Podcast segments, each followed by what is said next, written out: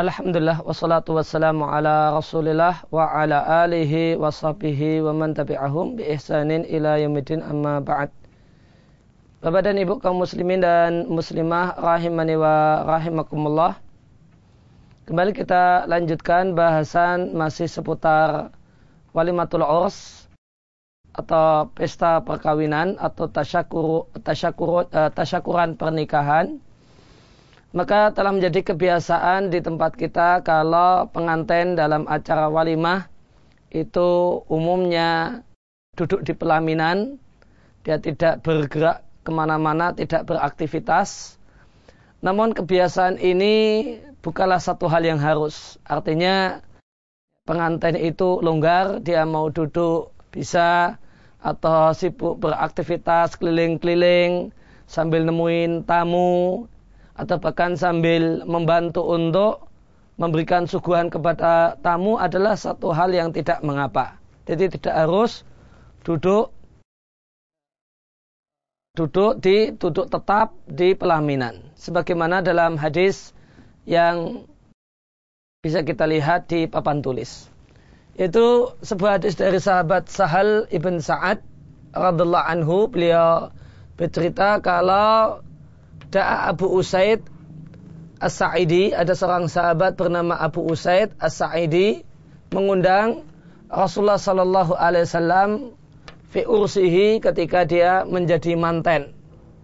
Wakanat imra'atu dan istri dari Abu Usaid ini yauma idin pada hari itu adalah khadimahum yang menjadi pelayan yang menyiapkan makanan untuk para tamu. Wahyal arusu padahal wanita tersebut istri Abu Usaid adalah pengantin perempuan. Muttafaqun alaihi hadisnya diatkan oleh Al-Bukhari dan Muslim. Kaum muslimin rahimani wa rahimakumullah maka kita jumpai dalam hadis ini suasana walimatul urs salah satu suasana walimatul urs di masa Nabi Shallallahu Alaihi Wasallam yaitu ketika sahabat Nabi Abu Usaid As-Sa'idi menjadi manten maka di acara walimatul urs tersebut istri dari sahabat Abu Usaid inilah yang banyak ya, menyiapkan makanan. Makanan dari belakang dikeluarkan ya, oleh uh, pengantin perempuan. Dialah yang menyiapkan yang bawa dan bahkan boleh jadi membagikan makanan.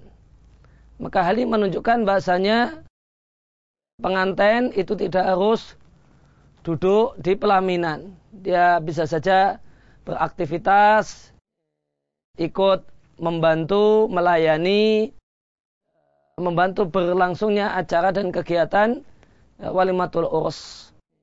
Maka identik kalau manten itu pada hari walimatul urs itu jadi raja, jadi ratu, yang tidak boleh beraktivitas, tidak boleh ngapa-ngapa, pokoknya cuma cukup diam saja adalah satu hal yang tidak harus.